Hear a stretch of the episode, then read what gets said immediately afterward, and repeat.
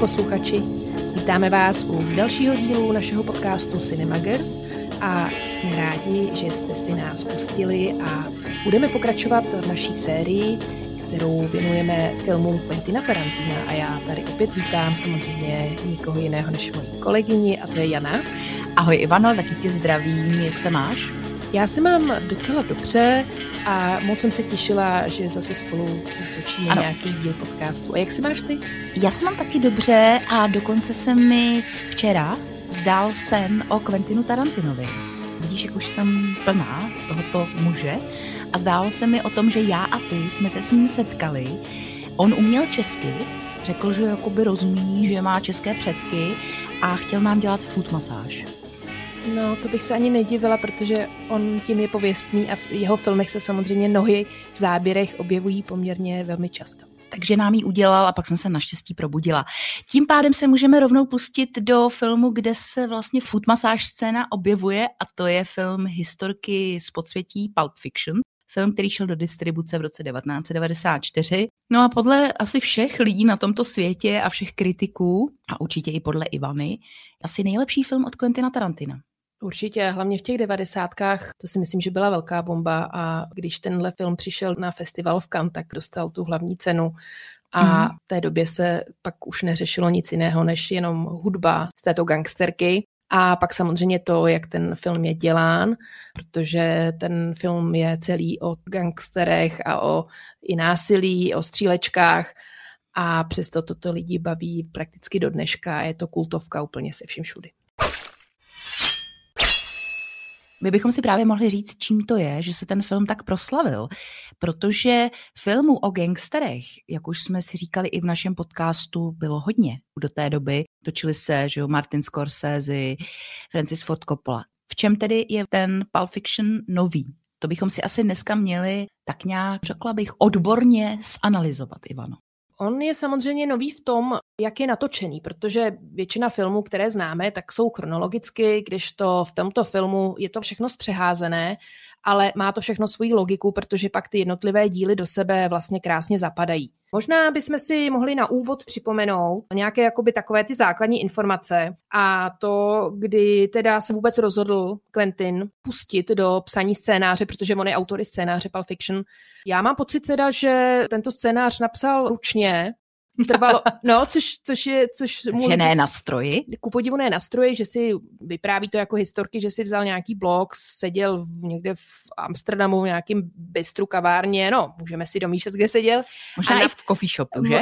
Ta inspirace asi tam byla a samozřejmě tohle i pak použil do Pulp Fiction, jestli si vybavujete úvodní scénu, tak Travolta, který hraje gangstra Vegu, tak ten tam právě popisuje, zrovna jsem se vrátil z Amsterdamu, takže tam se to vlastně trošku propisuje. It's legal to own it, and if you're the proprietor of a hash bar, it's legal to sell it. It's legal to carry it, but that doesn't matter. Just get a load of this, all right? If you get stopped by a cop in Amsterdam, it's illegal for them to search you. Já bych ho nenazývala gangstrem, to by se asi postava Johna Travolty urazila. On byl vyloženě hitman, tomu se říká vlastně hitman. To jsou ti lidé, kteří na objednávku nebo pro nějakého gangstra, což je teda Marcellus Wallace, vraždí ty nepohodlné různé jako překupníky drog, což je právě ta první scéna.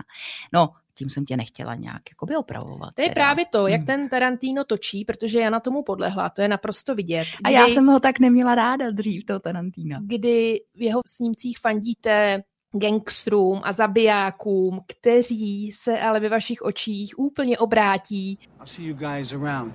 Stay out of trouble, you crazy kids. Mr. Wolf, I just want to tell you it was a real pleasure watching you work. Yeah, really, and thank you very much, Mr. Wolf. Call me West. You see that young lady? Respect. A vám to vůbec nevadí, že právě Travolta rozstřelil někomu hlavu v autě a tak ano, dále. A to je taková krásná manipulace s těmi diváky, protože on tam nedává žádný sociální autorský komentář, že by říkal, to, co tady dělá Travolta se Samuelem L. Jacksonem je špatně, tohle je dobře, tihleti jsou hodní, tihleti jsou zlí. podstavy z Pulp Fiction Universe, který, jak už jsme si říkali v minulém díle a v předminulém, zahrnují i postavy z filmu Reservoir Dogs a True Romance, to je všechno jeden vesmír, nejsou ani hodní, spíš zlí teda, hodní rozhodně nejsou. On se k tomu nějak nevyjadřuje, že by nějak odsuzoval a naopak to trošku ukazuje, že jsou opravdu cool ty postavy, což je taky jeden z důvodů, který vedl ke kritice ze stran některých třeba i politiků. Například republikánský kandidát na prezidenta Bob Dole v roce 96 obvinil Quentina Tarantina z toho, že to glorifikuje to násilí. On teda hlavně mluvil o těch filmech, které vznikly podle jeho scénáře, a to je True Romance a Natural Born Killers, neboli Takový normální zabijáci. Ale to bychom mu trochu křivdili, že on nějak glorifikuje násilí. On vytváří skutečně jedinečný filmový svět, ve kterém říká, tohle to je film Quentina Tarantina, tohle jsou postavy, postavičky, to je svět, který je takové bezčasí, ani tam není řečeno, jestli to je 92. rok. Je tam trošku ta nadsázka, je to dáno i tím humorem, viď, který je teda pověstný. Už jsme to zmiňovali v minulém díle, tak on je specialista na postavy, na to, jak jsou ty postavy vykresleny, jak jsou popsány, dialogy, to je prostě úžasný. Have you ever given a foot massage? Don't be telling me about foot massages. I'm the foot fucking master. You giving a lot of them? Shit, yeah. Got my technique down and everything. I don't be tickling or nothing. Would you give a guy a foot massage? Fuck you. You give him a lot? Fuck you. You know, I'm kind of tired. I could use a foot massage myself. Yo, man, you best back off. I'm getting a little pissed here. Tam je opravdu scéna, kdy se dva bad guys baví o tom, jak jeden druhý masíroval nohy nebo nějaký jejich kamarád. A ta scéna vás strašně baví. Ne? Smějete se tomu, to on umí. A my k tomu opravdu máme i ty videa, viď? Teďka máme, ano. Když se podíváte na náš YouTube, tak tam najdete právě i video, kde tu scénu si můžete jak připomenout. A jenom, jak si zmiňovala, tak opravdu teda po uvedení filmu se neobjevily teda jenom bouřlivé ovace, ale filmu se vyčítalo to násilí, i rasismus, který se tam objevuje, a tu bezduchost, jak to nazývali tehdejší kritici. Nicméně, myslím si, že ta kritika toho filmu byla v menšině. Určitě. Spíš se jim líbil ten inovativní styl, který přinesl už tedy ve své prvotině Reservoir Dogs, ale tady ho naprosto dokonale rozšířil. My nebudeme obecně používat ošklivé výrazy, které používají filmoví kritici a filmoví publicisté, ale tady musíme, že to vyprávění není chronologické, není takzvaně lineární, a ono, když se na to podíváte podrobně, tak to není nic těžkého. To můžete vlastně udělat s jakýmkoliv filmem, že ho klidně můžete natočit lineárně, oni ho možná i točili lineárně, to nevím, a pak ho rozstříháte na několik kousků a místo, abyste udělali A, B, C, D, E, ty scény, tak dáte D, C, D, A, B a třeba ještě zopakujete D. Což se přesně děje ve filmu Pulp Fiction, kdy scéna začíná na večeři v motorestu a končí na večeři v motorestu. Byť teda tam je světlo, jo, protože to je někde, jo, ale je to vlastně pozdní nějaký oběd večeře a je to stejná scéna. No a to byl taky jeden z důvodů, proč to nechtěl produkovat Columbia Tristar, což je produkční společnost, která si přečetla ten scénář. Oni nejdřív měli zájem o Tarantina, ale pak řekli, nezlobte se, ale ten scénář je úplně dementní. Doslova použili slovo dementní. My nemůžeme produkovat film, který za prvé působí jako, že bude trošku trash, jo, že působí i low budget style, a on teda dlužno podotknout měl opravdu malý budget, jo, 8 milionů dolarů. Ale my nemůžeme dát do výroby film, kde hlavní postava v podání Johna Travolty zemře, je zavstřelená Brucem Willisem. A ve další scéně on se objeví živý. Já, když jsem ten film viděla poprvé nebo i podruhé, já jsem z toho byla úplně perplex. Ty taky, ne? Si to nechápala. Ten film vlastně působí strašně složitě, že jo, jak je takhle rozkouskové. Ale je to záměr, Tarantino i se vyjádřil v tomto směru, že opravdu záměrně ten film takhle natočil, protože ono vás to nutí k tomu ten film neustále sledovat, být pozorný, všímat si toho, jak jdou ty scény za sebou, a vlastně vás nenechá na odpočinku nebo odpočinout si. On je prej chtěl trošku i znejistit, jo, aby přesně nejenom ta ostražitost, ale takový to, že co se tady děje, jo, když najednou jsou tam ty zvraty, změny. A ještě také k tomu řekl, že ten nápad udělat to nelineárně plynul z toho, že on vždycky záviděl, nebo říkal si, když to můžou dělat spisovatelé ve svých knihách, že oni taky často nepostupují lineárně a jedna kapitola je retrospektiva, tak ho napadlo, že by to mohl experimentálně, proto ten film je trošku experimentální, udělat i v tom filmu. But it is that you in a sense have taken novelistic techniques. Very much so, very much so. And translated them to filmmaking, yes, to exactly. Cinema. No, I know that's the thing is because to me most movies that you see now, I mean, that used to be the thing about America was the fact that Hollywood, forget America, Hollywood. Right. Hollywood used to, that's what we did better than anybody else in the world. We told a really good story, you know. Europe was where you had character-based films or mood-based films, but America, we told the story. However, a good majority of movies that come out, all right, you pretty much know everything you're going to see in the movie by the first 10 or 20 minutes. Now that's not a story. A story is something that constantly unfolds. No a myslím si, že to je jeden z hlavních důvodů, ovšem ne jediný, proč se ten film tak strašně proslavil. A posléze to nelineární vyprávění bylo použito i v jiných filmech. Dneska už to zase nikoho nepřekvapí, že jo? On vlastně sám, jak jsi říkala, tak on má pocit, že film není jenom jakoby film, že přesně, že ho může napsat jako román a tím pádem v tom románu může být cokoliv. Tím omlouvá i trošku to násilí, který se v jeho snímcích objevuje. A co se týká tématu, tak on říkal, že chce dělat filmy, které diváka baví. A v tomhle smyslu kritizuje i Hollywood, proč točí snímky, které nikoho nebaví a zároveň ho kritizují za to, že on sám točí snímky, které diváky baví. A mimochodem, on se taky připojil k těm režisérům, který opravdu nemá rád CGI efekty. No, to je pokud pravda. Teda je nemusí používat, nevím, jestli je někdy použil. Je to taková ta stará škola v tom smyslu, že on i miluje ty filmy té staré školy, minulé noárové filmy, westerny. A tady dlužno teda podotknout, že Pulp Fiction budí westernový dojem ve smyslu použité kompozice. To je ta kompozice Sergia Leoneho, že máš ty široké záběry. Říkali jsme to už několikrát, kdy v jednom tom rámu na pravé straně je třeba hlava Johna Travolty, a pak je střih na Samuela L. Jacksona, když si povídají, a on je na levé straně. A to je přesně takové to typické pro ty westerny, široká kompozice a velký detail vepředu. To je jasná citace. Ty si jednou říkala, nebo minule, že on krade a on to sám i řekl, I steal from the best filmmakers. Takže on se k tomu hrdě hlásí, že krade a tady krade docela dost. Jak už jsme říkali minule, on se k tomu hlásí a myslím si, že na tom není nic špatného ve své podstatě, protože opravdu Pulp Fiction se mu povedlo. On to teda vlastně ještě vytvořil s ním Roger Avary, oba za to dostali Oscara za původní scénář a vznik Pulp Fiction scénáře narušili film Gauneři, s kterými musel Tarantino objíždět festivaly a různé akce, takže oni to s Avarym odložili, pak se k tomu vrátili a původně se tam třeba objevily věci, které byly napsané pro pravdivou romanci, nicméně stěžejní část filmu, což jsou hodinky pro Bruce Willise, to je scénka, která opravdu baví všechny, které teda tatínek Bruce Willise propašoval v zadečku z Vietnamu. A řekneme, řekneme to klidně v zadku. So he hid it. In one place he knew he could hide something, his ass. 5 long years he wore this watch up his ass. Then he died of dysentery. He gave me the watch. I hid this uncomfortable hunk of metal up my ass 2 years.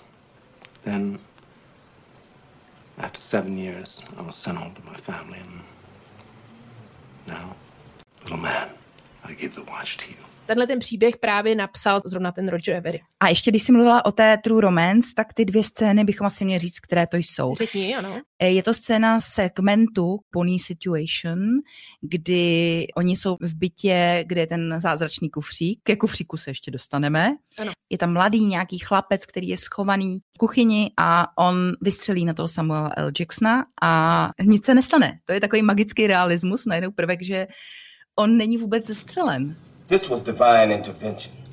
You know what divine intervention is? A on dojde k nějakému osvícení, že teda s tím skončí, že jo, na základě toho. Ano, on spekuluje s touhle myšlenkou během toho filmu, že už nechce být ten zlej a právě, že ty kulky ho minou, protože ten kluk asi neumí střílet. Takže... Já jsem právě myslela, že to je i tak, jako že ho fakt jako by zastřelil, ale ty kulky se nějak od něj odrazily, že to je takový magický prvek, ale to je asi věc. Já si myslím, že prostě ten kluk neuměl střílet. Dobře. A no, tak Ivana má vždycky pravdu, že jo. A druhá ta scéna, která je původně True Romance, a tak nějak mi i přijde, že by to se hodilo víc do té True Romance, je ta scéna, kdy oni omylem zabijí toho malého kluka Marvina v tom autě.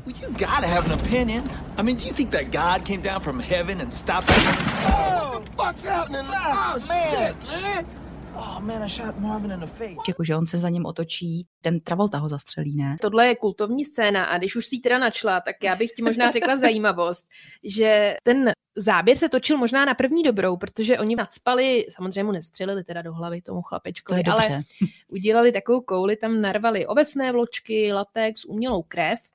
Fakt, a tím, že se vlastně díky tomu výstřelou napumpoval vzduch, jo, tak vlastně opravdu došlo k velké, ono to možná normálně by takhle ta hlava neexplodovala, že to je nesmysl, normálně většinou to takhle není. Ale díky tomuhle to byla opravdu šlupa a měli to všude a myslím, že to bylo nakonec docela efektivní. Scéna je docela hodně efektivní. Docela víc efektivnější, než by to bylo původně. No. Takže tohoto jsou vlastně dvě scény, které napsal Roger Avary pro True Romance, plus teda hodinky zadku. A potom, když už jsme teda u té scény výbuchu hlavy, tak oni přijedou za Jimmym, což je kamarád, myslím, že Samuela L. Jacksona, kterého hraje sám velký autor. A to je Quentin Tarantino. I don't need you to tell me how fucking good my coffee is, okay? I'm the one who buys it. I know how good it is. When Bonnie goes shopping, she buys shit. But you know what's on my mind right now? It ain't the coffee in my kitchen. It's the dead nigger in my garage. My už jsme minule říkali, že Quentin Tarantino hrál v hodně filmech, spíš malé roličky a v příštím díle si řekneme i o filmu, ve kterém hrál hlavní roli, takže se naši posluchači těšte. No a tahle ta scéna, to já jsem třeba nevěděla, jo, doteďka, byla režírována, nebo tak spolurežírována jeho velkým kamarádem Robertem Rodriguezem, protože Tarantino nebyl za kamerou, byl před kamerou, takže potřeboval nějaké režisérské oko, které mu to tam skoordinuje. On se s režisérem Rodriguezem seznámil na festivalu v Torontu, kde představoval gaunery a padli si asi do noty nejen po té filmařské stránce, ale samozřejmě i po té kamarádské. Takže pak, když potřeboval Tarantino si zahrát tu svoji roličku toho, dalo by se říct manžilka, takového vystrašeného v té kuchyni, jak pije to kafe a poskytne těmhle dvou banditům krátký azyl, tak podle mě to byla taková legrace, protože určitě on tam měl nějakého asistenta režie, takže ten to mohl za něj vzít. Ale přizval tam toho Rodrigueze, není to teda úplně někde uváděný, ale je to kreditu. Tak. Stejně jako bohužel Roger Avary není v kreditu, bohužel. Já to jakoby chápu svým způsobem, že to chtějí, je to taková značka, je to takový trademark written and directed by Quentin Tarantino a že ten Roger Avary by to tam trochu narušil, ale rozhodně toho Oscara si odnesl. And the Oscar goes to... Quentin Tarantino, Roger Avary for Farm Session.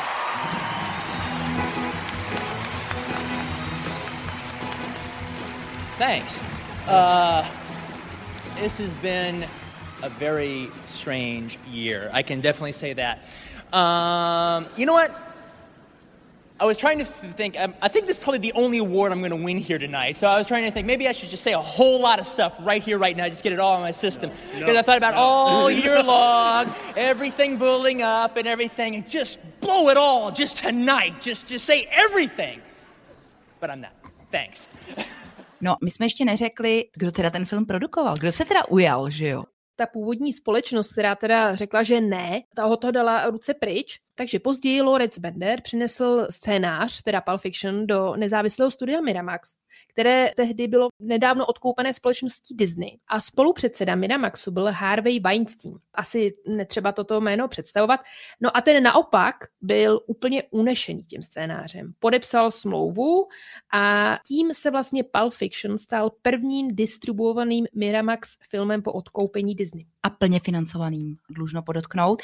A my už jsme říkali minule, že oni produkovali i True Romance, nebo byli executive producers a distribuovali Reservoir Dogs, takže už měli co dočinění s Quentinem Tarantinem. Takže naštěstí, no, to byl obrovský katapult, jo, pro ně. Já bych zmínila, že oni dostali rozpočet 8,5 milionu. To je směšný, co? Je to směšný a přesto ten film vypadá, že má minimálně rozpočet 20 milionů.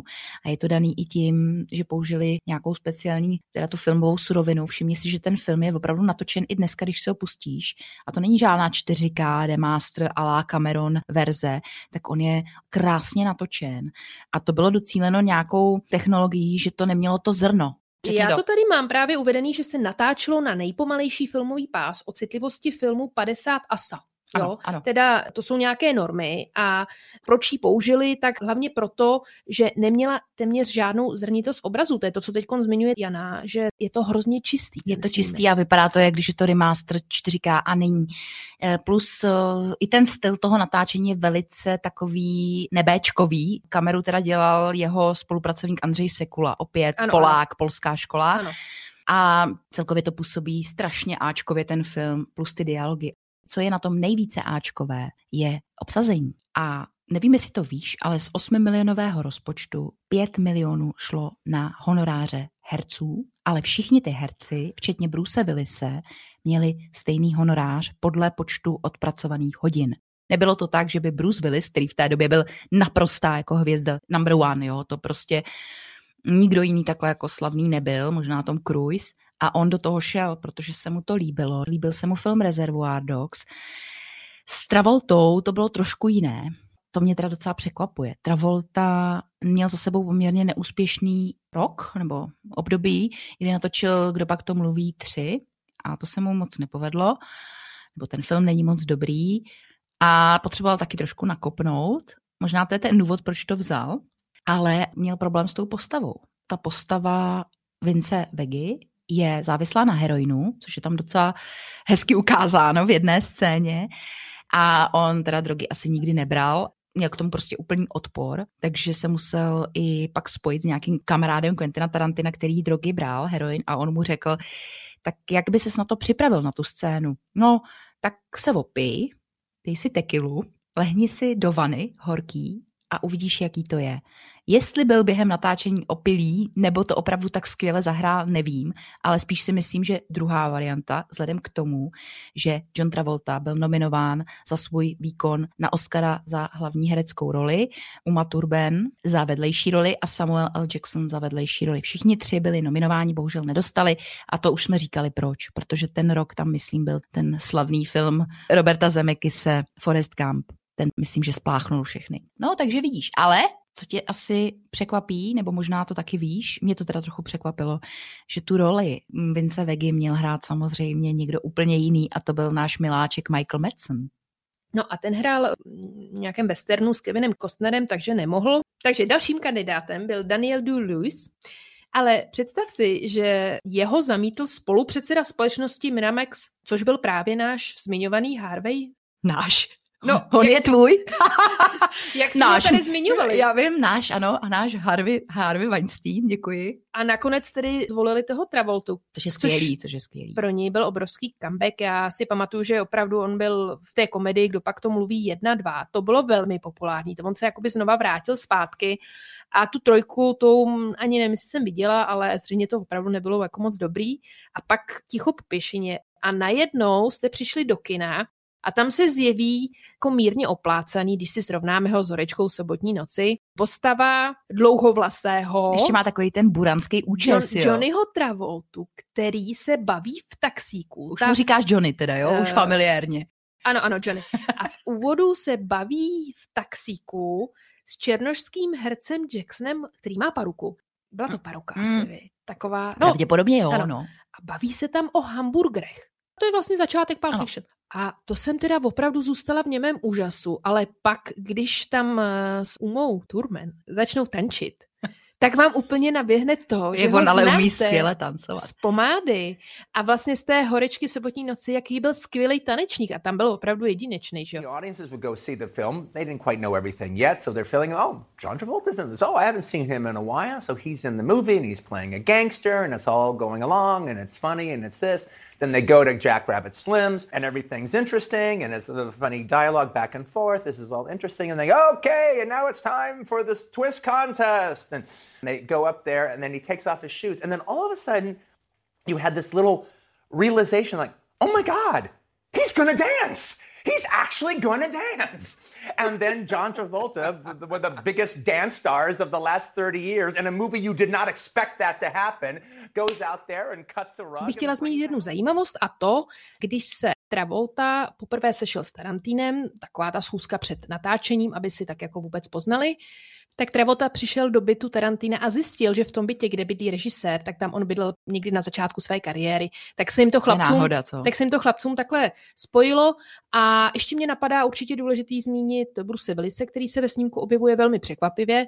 On byl docela hvězda v té době, takový ty akčňáky, a pak měl takový ten seriál měsíční, teď mě to... Moonlighting. Tak z toho byl poměrně velmi známý. To mě dost překvapilo, že byl kastovaný do Pulp Fiction. On byl tam kastovaný, jak říkáš, ano, jako v Indii. Hlavně, že nekastrovaný. Kastrovaný nebyl a on má takovou noárovou postavu. Zase je tam ten vliv těch nějakých starých filmů z 50. let. Je na útěku, má tu milenku, tu francouzsku, je to boxer, že jo. On není vlastně taky moc kladná postava, jo, když se nad tím zamyslíš. Já jsem si vždycky myslela, tak jsem si to pamatovala, že on je tam jediná kladná postava, no tak to vůbec není teda. Možná ta jeho přítelkyně s tím francouzským přízvukem, byla to francouzský? Ano, ona je nějaká Španělka. Španělka je to. Teď tak nevím, jak ona se přesně jmenuje, už jsem zapomněla. Where's my watch? It's there. It's not. Have you looked? Yes, I fucking look. What the fuck do you think I'm doing? You sure you got it? Yes, bedside table drawer. And the little kangaroo? Yes, it was on your little kangaroo. Yeah, well, it's not here now. Well, it should be. Yes, it most definitely should be, but it's not here now. So where the fuck is it? Ale všimni si, že on jí tam říká nějak Sugar Babe a Koláčku a Honey, Bunny a Pumpkin jsou zase ty postavy těch vrahů, že tam jsou tyhle ty zdrobněliny, kterými se oni častují a jsou to vždycky nějaký sladký záležitosti, koblížku, koláčku a tak dále. No a druhý nejdůležitější člověk, který tam hraje, je Uma Thurman, která je na tom plakátu. Ten plakát sám má budit dojem toho pulp magazínu, podle kterého je pojmenované, že to je Pulp Fiction. To byly takové ty rodokapsy. My jsme je měli taky. Takové ty rodokapsy, kde byly nepříliš kvalitní, spíš brakové, takové šestákové příběhy. A jeden z těch rodokapsů se jmenoval Black Mask, Černá maska. A tak se původně ten Pulp Fiction měl jmenovat. Měly to být 3 povídky. Jednou by napsal Tarantino, jednu Roger Avary a třetí by napsal někdo třetí a měl to být taková antologie. A nakonec se to nemenuje Black Mask, jmenuje se to Pulp Fiction, to slovo pulp je tam vysvětleno a ta obálka s tou Umou Thurman kouřící je takový jakoby obal à la tyhle ty rodokapsy.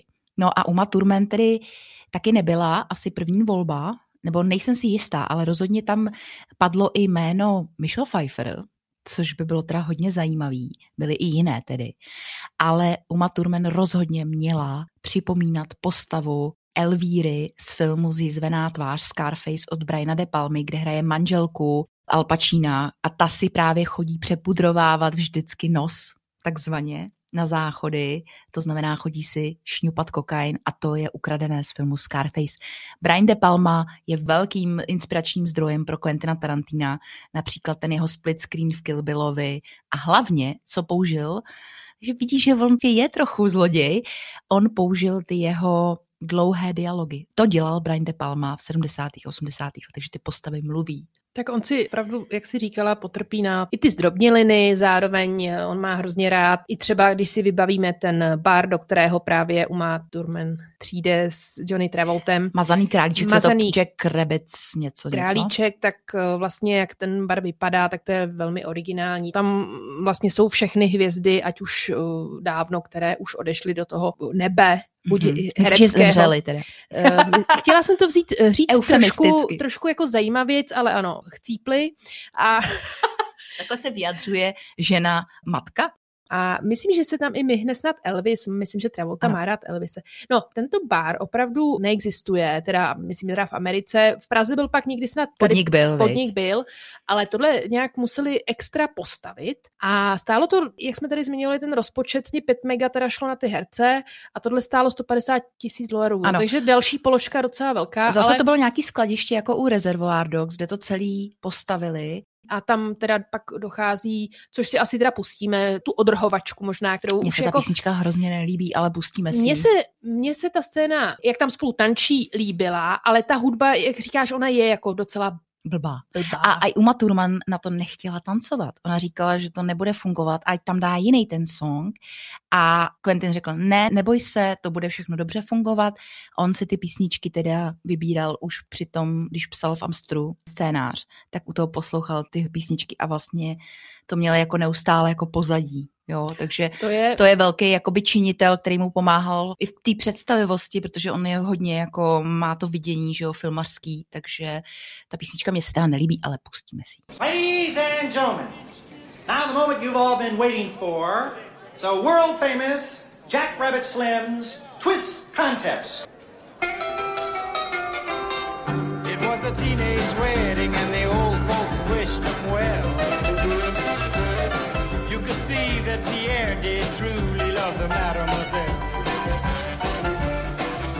Ten twist, který oni tam předvádí, tak to je taky skopírované, vyloženě, ale samozřejmě každý tomu dodal nějaký jakoby ten feeling, ten Travolta, on to někde kdysi dávno předváděl v nějaký show, tak taky říkal, že si tam jako by něco přidal. A pak jsem ještě viděla někde spekulaci o tom, jestli vlastně oni vyhráli tu trofej, kterou si pak nesou, anebo jí šlohli. To jsou takové spekulace jako by v rámci fanoušků. Asi opravdu vyhráli, ne? Já nevím. Nikde jsem to zaznamenala. A jestli jsi všimla, tak tam ona zmiňuje, a to jsou takový právě detaily, který když to vidíš poprvé nebo po mnoha letech, tak ti to vůbec netrkne, že ta postava Umy Thurman říká, že ona měla svých 15 minut slávy, což je mimochodem replika, kterou řekl i Andy Warhol.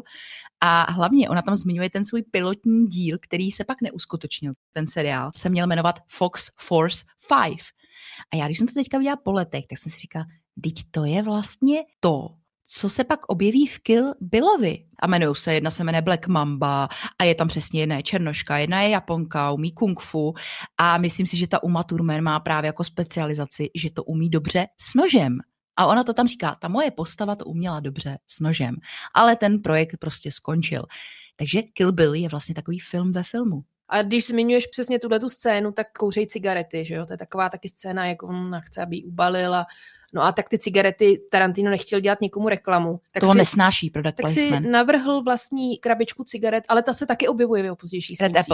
Ano. A ty hamburgery, že jo? No taky. Tak ta scéna s hamburgerama je, dá se říct, jedna nejvíc parodovanějších a zároveň nejvíc hranějších scén ever, jo. A to je úplně neuvěřitelný. Oni tam řeší Hamburger Royal a to prej teda snad údajně měl Tarantino se inspirovat tím, když přijel do Francie a chtěl si dát právě hamburger, tak ho zarazilo, že oni mají Royal, královský hamburger. Mně tenhle ten dialog vždycky přišel strašně stupidní a ani teďka mi nepřijde, já vlastně to nechápu, protože to je tak strašně kultovní, ale vidím, že i tobě se to teda líbí, takže já tomu spíš moc nerozumím. Je to kultovka a Tarantino to komentoval v tom smyslu, že dva chlápci jedou do práce, no tak dobře, jedou zabít pár lidí, ale to nám nemusí vadit. No tak se baví o obyčejných věcech. O čem se bavíš, když jedeš do práce? Taky o obyčejných věcech. Je to tak. Já vím moc dobře, proč tam tyhle ty dialogy o food masáž použil. Jsou to dva důvody. Jeden je čistě osobní a to je, jak už jsme naznačovali s mou novou sekvencí, že o Quentinu Tarantinovi je známo, že on je food fetišista a záběry na nohy, respektive na prsty u nohou hlavně, jsou jedna, která v Pulp Fiction, ale i v jiných filmech, například typicky Kill Bill nebo Inglourious Bastards, taky tam jsou. A druhý důvod je, že Quentin Tarantino nám ty dva chlápky chce ukázat, zase manipuluje, chce nám je ukázat jako normální chlapy a o to víc nás překvapí, když oni někde zaklepou, spadne jim ten face, najednou to nejsou dva kámoši, který si povídají a najednou jsou to zlí chlapy. What country you from? What ain't no country I ever heard of? They speak English and what? What? English, mother... Do you speak it? Yes. Then you know what I'm saying. Yes. Describe what Marcellus Wallace looks like. What? Say what again? Say what again? I dare you. I double dare you, mother. Say what one more goddamn time. Speciálně ten Travolta, já naprosto chápu, že on dostal tu nominaci, protože on tam hraje fakt skvěle. Spadne jim ten face a oni zaklepou a jdou vlastně zabít ty lidi, protože si tam jdou vyzvednout ten kufřík.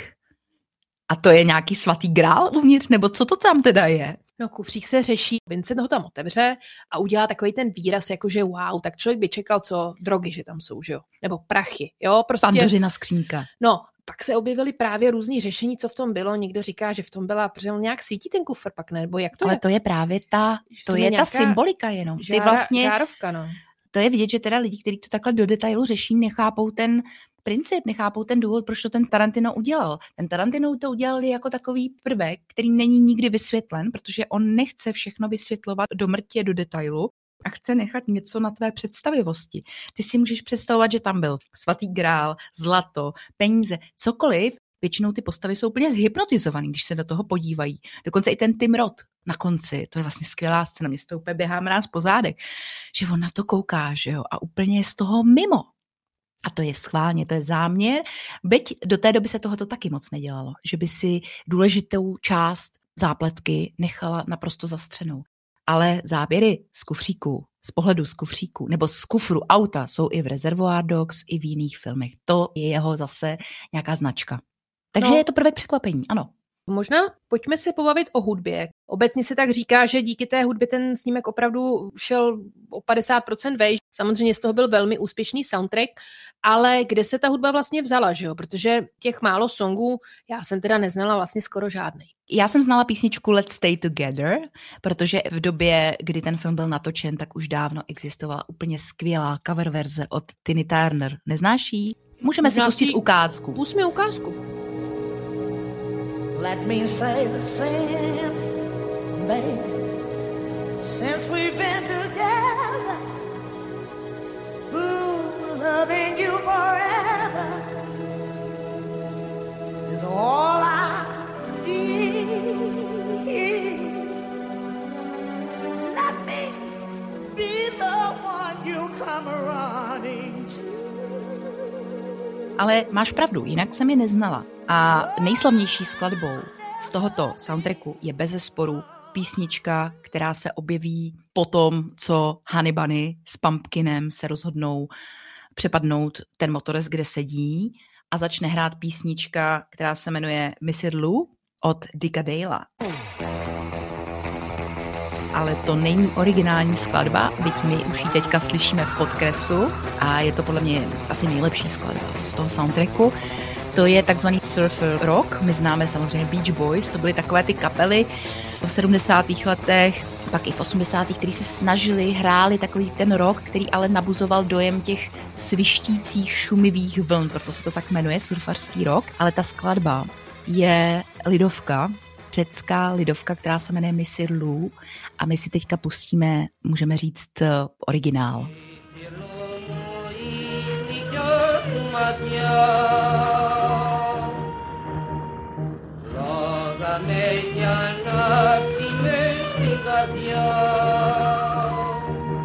To je lidová píseň s tou arabskou harmonií, takže to už samo o sobě je cover verze, ta skladba. Mě teda nejvíc utkvěla v uších a furt jsem si ji pouštěla, když jsem tento snímek viděla.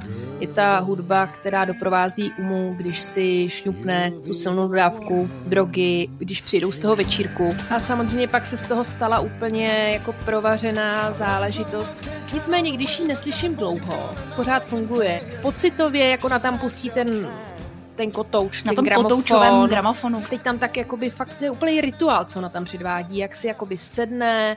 No a pak samozřejmě následuje to, co následuje. I ten set design toho, kde ona bydlí s tím Marcelusem, je trochu mate, že je to podobný, jako jsme řešili u Střihorukého Edvarda, že ty nedokážeš detekovat, v jaké době se to vlastně odehrává. Protože na jednu stranu oni tam mluví do mobilních telefonů, ale na druhé straně ona si pustí tuhletu skladbu od Urge Overkill na kotoučovém magnetofonu, který se v té době dávno nepoužíval v 90. letech. Promiň, ty nazýváš tu krabičku obrovskou, co má v ruce Travolta, když vezou právě předávkovanou Umu. To je mobil. Mobilem. Má to normálně, tu anténu. To je retromobil, že jo? No, takhle to vypadalo. Ale v 80. letech fakt mohly být. Ano, ne, i takhle. Oni takhle opravdu jako vypadali.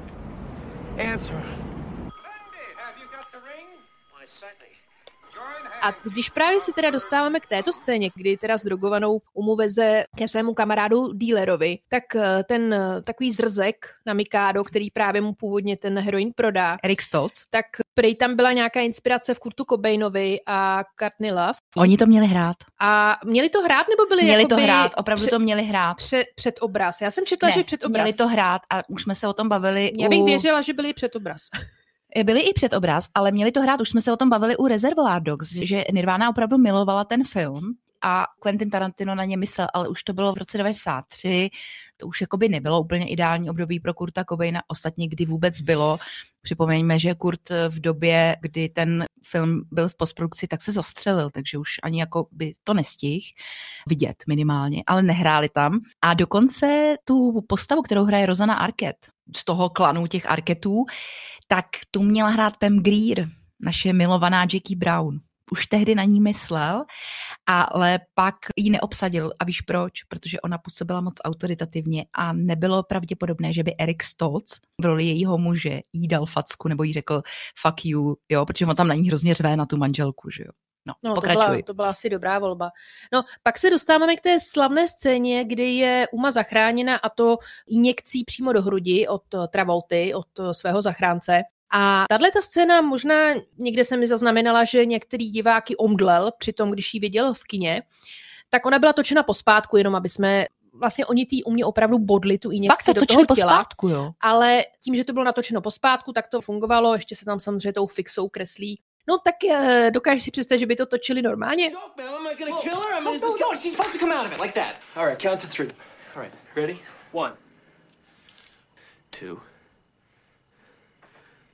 Three!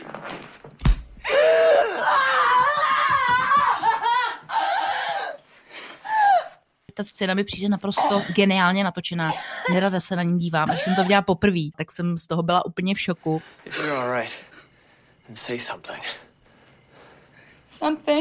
Není to teda jediná scéna, která byla taková diskutabilní. Právě ta scéna, kdy Vincent, jak už jsme zmiňovali, zastřelí toho nebo jeho černošského chlapce v tom autě, tak doteďka, pokud se podíváte na tento snímek v televizi, tak tahle scéna tam vlastně ostrá není, je tam takovej černý předěl. To dost drsný teda, no.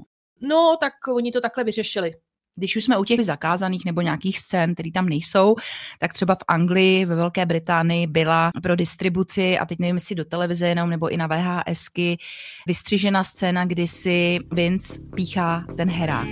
Ta tam prostě není. Takhle, není tam ten vpich. Na mě to až působilo opravdu jako glorifikace užívání heroinu. Opravdu to trošku vypadá jako i návod, jako hej, dejte si to, je to to nejlepší, co můžete v životě zažít. I když teda o Quentinu Tarantinovi je známo, že on drogy opravdu nebere a nemá je rád, ale pak je teda to, že ona má ten jeho kabát, ta Mia, a najde tam nějaký bílej prášek, myslí si, že to je kokain a prostě skoro umře, že jo. Mimochodem, my jsme se ještě vůbec nebavili o scéně, která je v té sekvenci Ty zlaté hodinky. Je tam teda samozřejmě úžasný Christopher Walken, který naštěstí po True Romance šel i sem, ale hlavně je tam v té velké sekvenci scéna, kdy on přiběhne do toho, to není army shop, to je nějaká zastavárna, že jo? Jak tam mají ty katany a různý zbraně, a přiběhne tam a zjistí, že to patří nějakým bratrům, kteří jsou sadističtí, no možná i vrazi, ne? Kteří natáčí to porno. Teď myslíš, jak Bruce Willis. Mm-hmm. No je to takový pochybnej. Oni jsou bratři, jeden z nich je teda majitel té zastavárny a jeden je policajt, což je na tom nejhorší. A oni jeho i Marcelu se normálně zajmou, dají jim ty roubíky do pusy, a z toho je teda slavný ten super český dubbing, kdy Václav Vydra dabuje Marcelu se Valase. Můžeme si pustit ukázku v dabingu? Určitě. Co dál?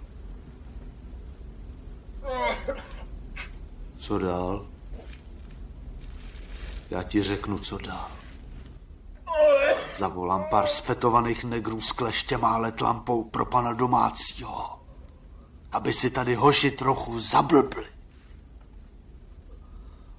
Slyšíš mě, co říkám, ty vidláku? Ještě jsem s tebou, hochu, neskončil. Tvá prdel pozná středověk. Tak co říkáš na tu scénu? Počkej, to byl Václav Vydra s Prostřenou? Ano, manžel paní Bouškové, a tohleto je prostě jeho nejlepší asi jako životní dabingová role, no. A on opravdu má hlas jako Ving Rhames. No tak vidíš. A oni tam se trošku jakoby zabývají tou katanou, že jo, protože Bruce Willis jí sebere v té zastavárně a probodne nebo nějak jako zraní nebo zabije toho jednoho z těch znásilňovačů. A aby to udělal dobře a aby ta oběť reagovala správně, tak oni jim pouštili zase filmy o Hattori Hanzovi, ve kterých hraje Sonny Chiba, který se pak objevuje v Kill Billovi a předtím v True Romance, že jo, na něj chodí do kina. Všechno se nám to prostě propojuje. No, to máš pravdu.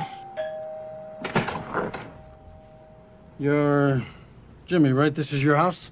Sure is. I'm Winston Wolfe. I solve problems. Good, we got one. So I heard. May I come in? Teda, ale Jano, my jsme zapomněli zmínit Harveyho Keitla. Ano, a Harvey. Našeho oblíbence, který tam hraje takovýho jako Leona Čističe, nebo jak bys ho definovala? Je to teda Leon, neboli Viktor Čistič, The Cleaner, akorát s motýlkem a v nějakém tuxídu, jo, v nějakém saku, on tam přijede, že jo. Už vlastně, když mu volají, tak on tam se ptá, jestli je bílá nebo černá, že jo, ta manželka, ta Bonnie, že jo. Já nevím, proč se na to ptá, jo. Já si říkala, že to je trošku jakoby rasistický, ano. Že jo, vlastně takový jako no. A on tam nic moc nedělá, on je spíš kejbicuje, že jo. To je na tom to nejlepší, že oni mu asi dobře platí, že když je schopen takhle přijet, on vždycky přijede, jak tam je přece ta scéna o 9 minut a 55 vteřin později, že on řekne, že přijede za 10 minut. A on nic nedělá, on jim říká, tak chlapci, udělejte tohle, udělejte tamto. No. Okay, first thing, you two. Take the body, stick it in the trunk. Now Jimmy. This looks to be a pretty domesticated house. That would lead me to believe that in the garage, you're under the sink, you got a bunch of cleaners and cleansers and shit like that. Yeah, Mr. Wolf, under the sink. Good. What you two fellas to do is take those cleaning products and clean the inside of the car. I'm talking fast. You need to go in the back seat, scoop up all those little pieces of brain and skull. Get it out of there. No jediný, co je vlastně u něj ten největší úkol, že odveze tu mrtvolu, že jo? V podstatě jo, on se jí zbaví. A myslím si, že tam byla deleted scene, že Harvey se pak zbavuje té mrtvoly a oni to vystřihli. Škoda, no. Mohli jsme toho Harveyho vidět víc. A to jsem zapomněla říct, že Harvey Keitel přivedl Bruce Willise. Oni byli nějací kamarádi, takže on mu řekl, hele, pojď hrát k tomu Tarantinovi. No. Tak to byla velká výpomoc. A když jsme u těch herců, tak objevuje se tam v roli číšníka s tím Buscemi. Je to v tom krásném baru Omazeného králíčka. Všimla jsi ho? No, všimla jsem si toho, až když jsi mě na to upozornila. Já jsem si ho nikdy nevšimla, protože on tam má tu strašnou paruku. A je tam docela nenápadný, ale docela tam má prostoru, že jo? Tak to je takový krásný cameo. Není poznat moc. Není poznat. Člověk vlastně na to musí být asi upozorněn, že tam hraje, aby si ho všimnul. A objevuje se tam také Tim Roth, on tam hraje jednoho miláček z těch padouchů a on si strašně chtěl zahrát s Amandou Plummer takovou tu gangsterskou dvojici, ale něco jako Bonnie a Clyde, který utíkají. Myslíš Bonnie a Clyde? To je dobrý film. Ale myslela jsem Bonnie a Clyde samozřejmě. Oba ty filmy jsou velmi dobré a Bonnie a Clyde bych řekla, že je skoro i lepší, jak tam běhá Tomáš Hanák nahatý. Dobře, pamatuješ si to? No tak to je legendárka, že? No ale pojďme zpátky na a samozřejmě tato dvojice se objevuje také v pozdějším filmu k scénáře, který napsal Quentin Tarantino, což jsou takový normální zabijáci. Ano, akorát oni si už tam neříkají Pumpkin a Honey Bunny, oni jsou tam pod svými jmény Mickey a Mallory. Mně ještě napadlo, že jsme nezmínili, že veškeré zvraty, které se ve filmu Pulp Fiction odehrávají, nastávají poté, co John Travolta vyleze z nějakého záchodu. Jo, to je pravda. Uvědomuješ si to? To je fakt. Když teda to vezmeme od začátku, tak na začátku, když je v domě Mii, kouká se do zrcadla a říká, ne, nesmíš jí vojet, je to manželka tvýho bose. Přijde a co se stane? Mia je předávkovaná. Potom je na dinner, že jo, vyleze a je tam najednou Roubery, že jo. I love you, honey bunny. Everybody be cool, this is a robbery! Any of you fucking pricks move!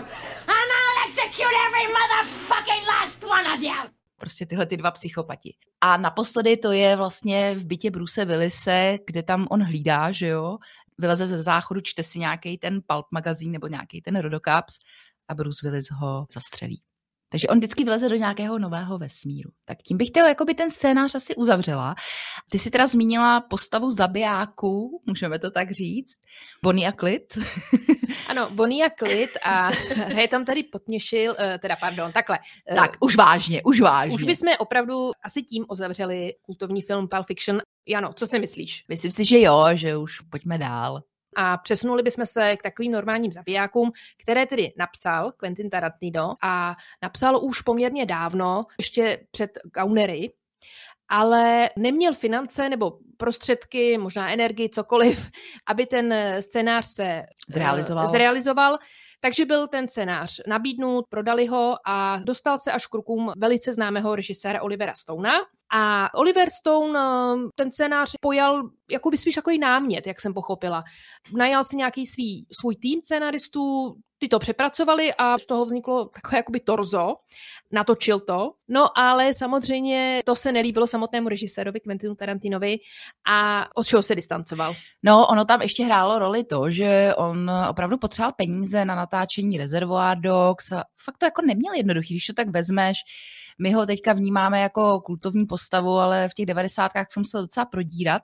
Takže například True Romance scénář prodal za $40,000 a tenhle ten scénář k takovým normálním zabijákům prodal za $10,000, což je opravdu směšná částka. Koupila to nějaká producentská nebo produkční firma, která to posléze prodala Warner Brothers a ti to nabídli tuto látku Oliveru Stoneovi. Takže Quentin Tarantino si připadal i podveden, že ten scénář mu mohl být zaplacen mnohem lépe, když to stejně dostal takovejhle áčkovej režisér, který předtím už měl na kontě takové filmy jako Platoon nebo Lichetta, JFK, The Doors a samozřejmě jeho filmařské ego neuneslo, že ten scénář byl přetvořen a byli tam nějaký dva spolu scénáristi. Ale důležitý byl i ten důvod, že Oliverovi Stoneovi v té době bylo snad 46 nebo 47 let. A Quentin Tarantino v té době mu bylo kolik? On je ročník 63, takže mu bylo 31. Byl opravdu mladý. A to je ten generační rozdíl. A ten Oliver Stone řekl na adresu Quentina Tarantina, že opravdu se sice jako omlouvá, že je s tím tak nespokojený, ale on, kdyby byl ve věku jako Quentin Tarantino, tak by to třeba takhle natočil. Ale tím, že on je už starší člověk a navíc v té době probíhaly v televizi americké celostátně nejvíce sledované procesy vis O.J. Simpson. Pak tam byl ten případ s tou americkou krasobruslařkou Toňou Harding, která si najala někoho, aby zlomil koleno její soupeřce.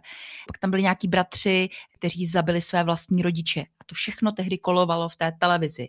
A Oliver Stone vzal ten námět, něco tam nechal tam některé ty postavy, třeba Skagnetti, opět je tam nějaká postava Skagnettiho, ale dal tomu jiný obsah, dal tomu morální a velice jakoby i kritický komentář k té americké popkultuře, k té televizní kultuře, že ty lidé jsou neustále přikováni k té televizní obrazovce a stejně tak velice kritizuje to, jakým způsobem pořady kriminální parazitují vlastně na těch jako dost drsných případech a glorifikují ty zločince. To tam je krásně ukázáno. A to by Tarantino nikdy nenatočil. Tarantino se nezajímá o skutečný svět, to si řekněme. Jo, takže v tom je ten rozdíl. A on řekl, já jsem starší a mě už zajímají trochu jiný věci než Quentina. A já to vidím jako zlo a použiju prostě ty postavy těch vrahů a la Bonnie a Clyde, ale ne v tom romantizujícím duchu, že jsou to nějaký super lidi, což přesně v tom scénáři od Quentina bylo, že Mickey a Mallory se milují až za hrob. A opravdu je to čistá láska, která je naplňována tím společným posláním a to je zabíjet, kolik oni tam zabíjí, asi 49 lidí, kdežto Oliver Stone to ukázal realističtěji, že on ji třeba podvádí, že jo? Že on ji vlastně nemiluje, že to není skutečná láska. Já jsem ten film viděla předevčírem po 20 letech. Co ty?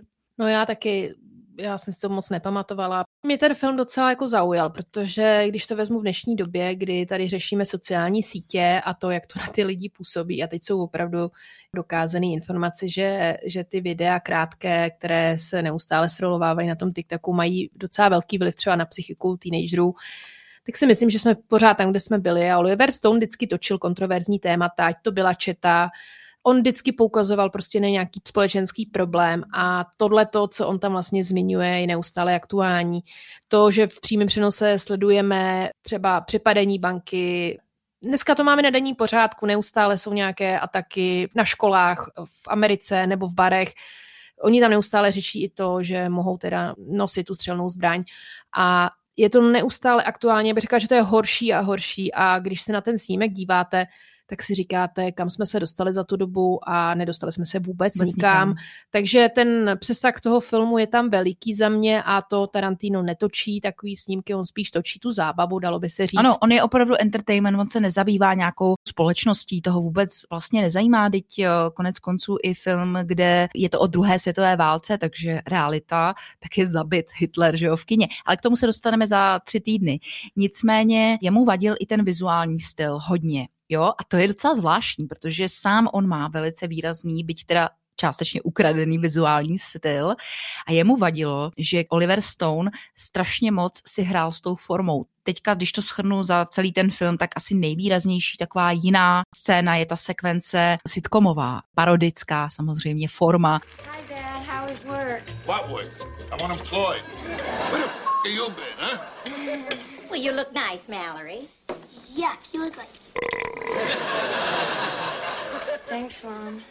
Well, I'm gonna go now. I'll be back at midnight, okay? Všechny nás v 90. letech krmili sitcomy o dokonalé nukleární rodině, ať už vezmeš Kutil Tim, Step by Step. A on si vezme tu formu, udělá z toho sitcom ještě s tím smíchovým audiem a ta scéna je strašně znepokojivá, jo? Že tam vlastně je s tím smíchem v pozadí ukázáno, že otec té Mallory zneužívá, že mlátí je i tu matku a Oliver Stone teda řekl, že obsadil do té role Juliette Lewis, protože má zlo v očích. Doslova řekl menace in her eyes.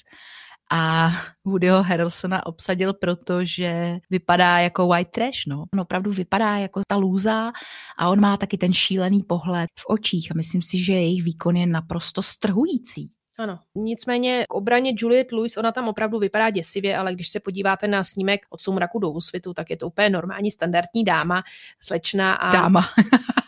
Dneska už je to dáma a ona vypadá výborně i dneska a ten Stoney tam tak jakoby nalíčil, že tam opravdu vypadá děsivě. Ona má opravdu je zlá, no. No, ona má taky pichlavý oči, ale myslím si, že v té roli ještě to zveličil.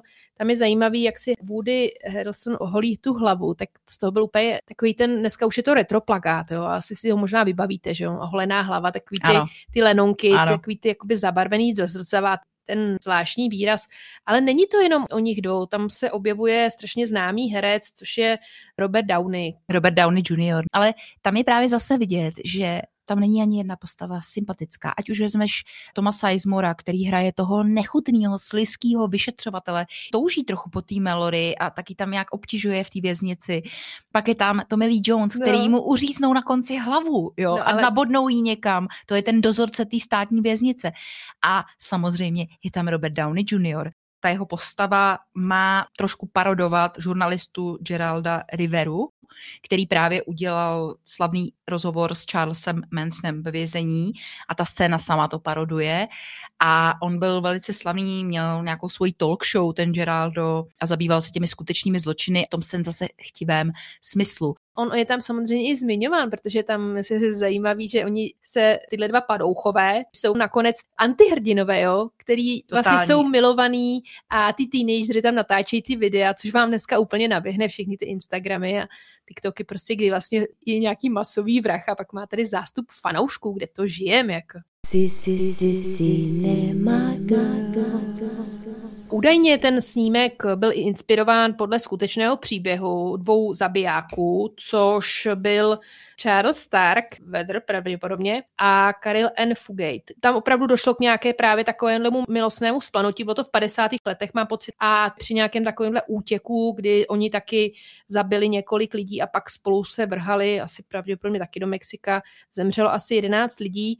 Ona už jen, pokud žije teda, tak byla propuštěna asi po 30 letech a on teda dostal, myslím, křeslo elektrické. Výborně, je to opravdu silný film a myslím si, že je víc nadčasový než ty tarantinovské filmy ve smyslu té výpovědi. A bohužel tady byly Copycat Killers. Hned po uvedení toho filmu v roce 95 dva mladíci, holka a kluk, zavraždili nějaké dva lidi a v Británii došlo také k nějakému masakru o rok později, takže pak ty pozůstalí je označili Olivera Stouna a toho spoluscénáristu za spoluviníky. Ten případ šel k soudu, ale byl odložen. Jsou to takové opravdové zločiny, když si to vezmeme, že se nechali, na něco narážíš. Že se opravdu některý jedinci podívají na snímek a pak se inspirují k nějakému zločinu. Otázka je, jestli by prostě nespáchali něco jiného. Možná, že každý máme v sobě to zlo a teď se možná dostáváme k jádru toho, proč to vlastně vyhledáváme jako diváci, konzumenti, proč se na to koukáme, proč nás zajímá krimi. Ano, musíme si to přiznat. Líbí se nám to, koukáme na to, možná to odsuzujeme, moralizujeme, ale upřímně všichni na to koukáme. To je rok 94 a my jsme o 30 let skoro později a nic se nezměnilo. A protože tento díl je o Tarantinovi, tak bych chtěla ještě říct, že Tarantino doporučil svým fanouškům, aby se na ten film nikdy nekoukali a že on sám ho nikdy v životě neviděl celý, že ho v podstatě vypnul po té první scéně, kdy oni rozpočítávají, koho zabijí a zabijí tu servírku. A řekl, že to nemá s jeho filmy nic společného a že se na to jeho věrní skalní fanoušci nemají koukat. To mi přijde jako absolutní vrchol filmařského egoismu, nepřijde ti? No je to třeba... Zakazovat svým fanouškům dívat se. Je to pěšitá, co si budeme povídat. Ale asi by to měl každý, kdyby prostě něco napsal, měl to nějakou představivost a dopadlo to, jak to dopadlo. Já si prostě myslím, že Oliver Stone je skvělý režisér, my se mu určitě budeme věnovat a jak tě, Jano, poslouchám, tak ty ho určitě máš ráda. Ani ne tolik, ani ne. Ani ne, ale ne, mluvíš o něm s takovým nadšením. No, protože jsem včera viděla ten film. Že ti ten kámen budu muset hodit do klína. Předevčírem jsem viděla ten film opravdu po dlouhé době a jsem se na to nechtěla dívat. A teďka asi, jak jsme starší, známe hodně filmů, už jakoby ty experimentální věci nám nevadějí, tak jsem na to najela hned a úplně mě to zase znovu šokovalo po letech. No, Stone má trošku vroubek, ale my ho uděláme samozřejmě do budoucna. Ono je teďka příznivec. On snad už byl příznivec, doufejme, že už vystřízlivěl, ale on byl vždycky velmi kontroverzní ve svých názorech, ve svých filmech. Určitě se mu budeme věnovat. Já bych možná ještě zmínila, opět využil to, co využívá Tarantino, a to je hudba. Mm-hmm. Takže vynikající. Pusme si něco. Baby, I've been waiting. I've been waiting.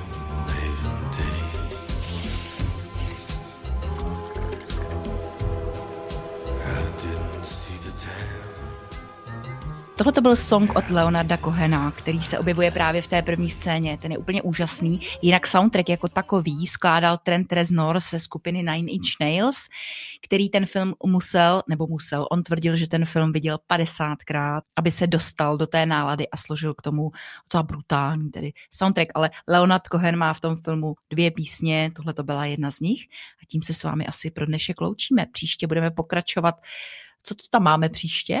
Příště se můžete těšit na takový jako záblesk v povídkovém snímku 4 pokoje, pak jeho režijní snímek Jackie Brown a možná bychom měli ještě zmínit také Od soumraku do úsvitu, který scénaristicky naservíroval svému kamarádovi Robertu Rodriguezovi. A kde hraje hlavní roli. Takže se mějte moc krásně, budeme se těšit za týden, odebírejte náš podcast na Apple Podcast, Spotify, nebo máme také YouTube kanál, kde kromě jiného zveřejňujeme i různá krátká videa z filmů, o kterých si povídáme. Budeme se těšit a naslyšenou. Děkujeme moc za poslech a těšíme se na příští díl a také se těšíme na další snímky od Tarantina. Naslyšenou. Cinema Girls.